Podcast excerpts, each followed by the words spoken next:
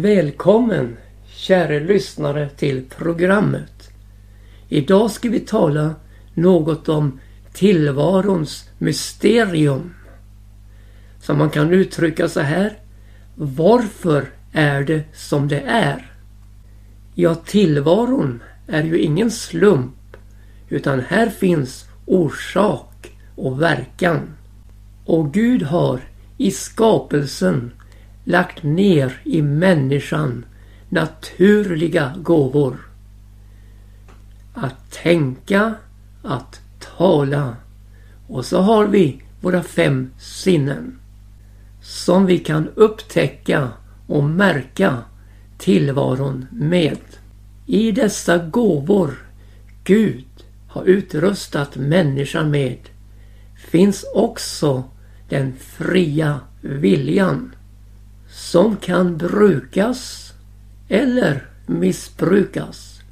Brukas till stor välsignelse eller missbrukas till förödande saker.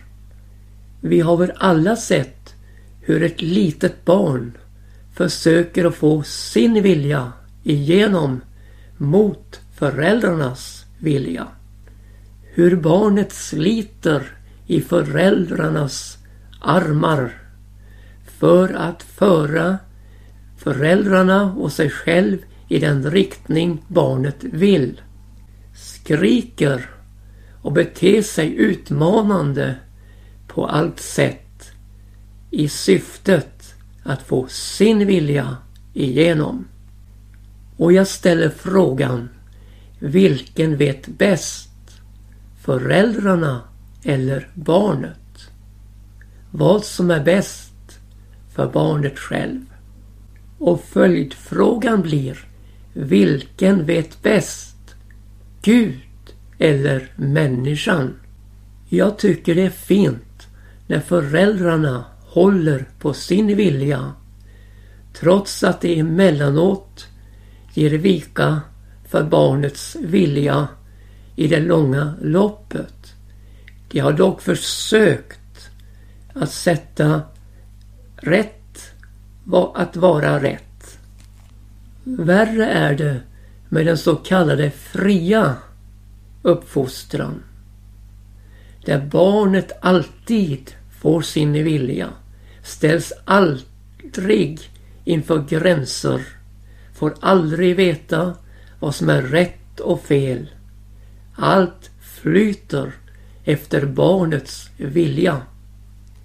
Det ställer ju fram en ungdom med enorm självtillit. Ingen ska komma här och säga något emot mig, vad jag menar. Ja, det är en människotyp som Bibeln beskriver i de yttersta dagarna. Människorna ska då vara själviska. När en sådan människa möts i äktenskapets turbulens så är möjligheterna till försoning små. Jag och mitt gäller för varje individ och man kan inte finna samman i ett försoning. För vad jag vill gäller ju fullt ut och motpartens vilja som är lika stark har ingenting att säga emot min vilja. Ja, det är uppenbart att detta leder till skilsmässa och ödelagda hem där barnen far illa. Och detta är bara ett exempel på missbruk av den fria viljan som Gud hade tänkt skulle bli en välsignelse men här blev en förbannelse. Förhållandet mellan barn och föräldrar, mellan föräldrar och barn är mycket viktigt. Men förhållandet mellan Gud och oss är ännu, ja långt mycket mer viktigt. Om vi inte inser att Gud vet bättre än vi, ja då är vi illa ute. Om vårt begränsade förstånd ska få avgöra allt i livet, ja då blir livet krympt. Då blir livet vinklippt. Men nu finns det, Gud vare lov, en frid, Jesu frid, som övergår allt förstånd och som vill bevara vårt hjärta och våra tankar i Kristus Jesus. Så finns det något som är större än vårt förstånd. Guds frid som han vill implantera i våra hjärtan.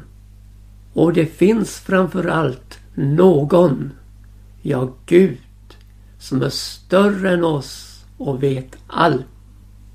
När profeten Jesaja i sitt 53 kapitel och sjätte vers talar så belyser han vårt dilemma. Jag läser. Vi gingo alla vilse såsom får. Var och en av oss ville vandra sin egen väg. Men Herren lät allas vår missgärning drabba honom. Ja, vår vilja kom i fullständigt motsats till Guds vilja. Vi ville vandra vår egen väg. Och där inträffade syndafallet i Edens lustgård. Och här inträffar syndens utövande i våra liv. I ovilja mot Guds vilja trampar vi vår egen väg allt längre bort från Gud i mörker mot evigt fördärv och samla på oss vrede som ska drabba oss på vredens dag vid domen. Ty syndens lön är döden. Men så ställer sig Jesus vid vägen och ropar sitt kom till oss. Och här får vi möjlighet att vända om från syndens fördärvliga väg mot Guds viljas välsignade väg och en evig himmel, ja evigt liv i Jesus Kristus. Ty han tog straffet på sig och bar all vår missgärning, all vår synd i sin kropp upp på korset och dog för oss syndare. Och uppstod för oss för att vi skulle få del av hans liv. Uppstod för vår rättfärdiggörelses skull. Och han, ja Jesus Kristus, den levande Gudens son, är uppståndelsen och livet. Han är förlåtelsen för våra synder. Och därför ska vi nämna hans namn. Vi ska åkalla honom. Vi ska söka honom av allt hjärta. Och vi ska genom Guds nåd få uppleva den frälsning han vann för oss på Golgata kors. Vi började programmet med att tala om tillvarons mysterium. Och jag gör det med största försiktighet. För det är nämligen så här. Tillvaron är egentligen inte något mysterium. Utan tillvaron är en verklighet. Med orsak och verkan. När Gud från begynnelsen på första skapelsedagen sa var det ljus och det vart ljus så la han grunden för det fortsatta skeendet med skapelsen. Gud är ingen mystiker. Han är inte okult på något som helst område. Tvärt emot uppenbarar han sin vilja för oss. Och det genom sitt ord, Guds ord, som vi finner i Bibeln. Ja, verkligheten själv finnes hos Kristus. Nu vill jag ta fram en sådan företeelse som namngivandets förunderliga värld. Det heter så i Första Moseboks andra kapitel och nittonde vers. Herren Gud danar av jord alla markens djur och alla himmelens fåglar och för dem fram till mannen för att se hur denne skulle kalla dem. Ty så som mannen kallade var levande varelse, så skulle det heta. Vi förstår att det skulle till intellekt och förstånd till att namnge alla dessa djur. Han fick också namnge sin kära hustru när Gud förde fram kvinnan till honom. Och då säger Adam, ja denna är nu ben av mina ben och kött av mitt kött. Hon skall heta maninna, ty av man är hon tagen. Men redan i nästa kapitel får de det namn vi har lärt känna henne med, Eva. Och mannen gav sin hustru namnet Eva, ty hon blev moder åt allt levande, står det skrivet. Så har vi Carl von Linné när det gäller växtriket som lär ha sagt Gud skapade växtriket men jag har namngivit dem. Gud har alltså gett människan möjlighet till just detta. Och också föräldrarna har fått makten att ge sina barn namn. Och namnet blir ju aldrig likgiltigt. För när de ropar upp ditt namn, då kommer du. Men när de ropar upp en annans namn, då låter det bli. Och så är namnet förenat med vår identitet. Men så har Gud rätten att namnge ljus och mörker. Och då läste jag från första Mosebok, första kapitel och eh, den tredje versen där Gud säger Var det ljus och det vart ljus. Och Gud såg att ljuset var gott och Gud skilde ljuset från mörkret. Och Gud kallade ljuset dag och mörkret kallade han natt. Och det var afton och det var morgon den första dagen. Den begreppsvärlden ligger alltså inlagd i skapelsen från början. Och det blir allvarligt när vi människor vänder upp och ner på begreppen. Jag läser från Jesaja kapitel 5 och den tjugonde versen. Ve dem som kallar det onda gott och det goda ont. Den som gör mörker till ljus och ljus till mörker. Den som gör surt till sött och sött till surt. Ve dem som är visa i sina egna ögon och hålla sig själva för kloka. Det är alltså en mycket allvarlig sak att vända upp och ner på Guds begreppsvärld. Gud har lagt in sina begrepp i skapelsen och att bryta med dem för med sig fruktansvärda konsekvenser.